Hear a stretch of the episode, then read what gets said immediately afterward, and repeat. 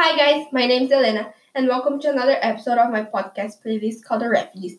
This episode is named The Employment of Refugees, and as the name says, today I'll be talking about their access to employment and the discrimination they suffer from while trying to build a career in a new environment.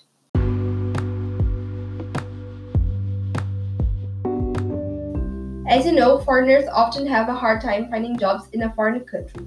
Some reasons for this to happen are that for part of them, a chance of completing their education was not given before they had to flee their homes.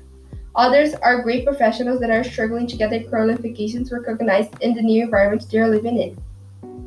In view of that fact, they usually get their first job with the help of NGOs, social workers, and social enterprises such as Action Employ Refugees (AER) in France.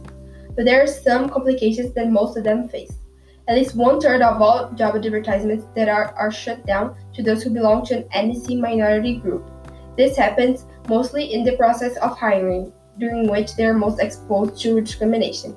That can be seen when a large number of applicants, usually young male with foreign sounding name, are denied the possibility of even presenting credentials to prospective employers, making it possible to them to move to the second stage of the process and eventually getting the job. Some of the reasons that this may happen are that because they come from a different country, they might have limited language skills or training deficiencies, or because the employers see them as outcasters that somehow are inferior to them, thus not being suitable for the job.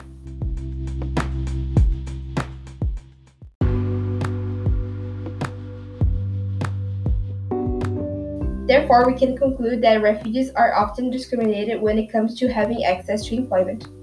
That was it for today, guys. I will see you on my next episode, which is going to be about refugees and family reunification. Thank you for your attention. Bye.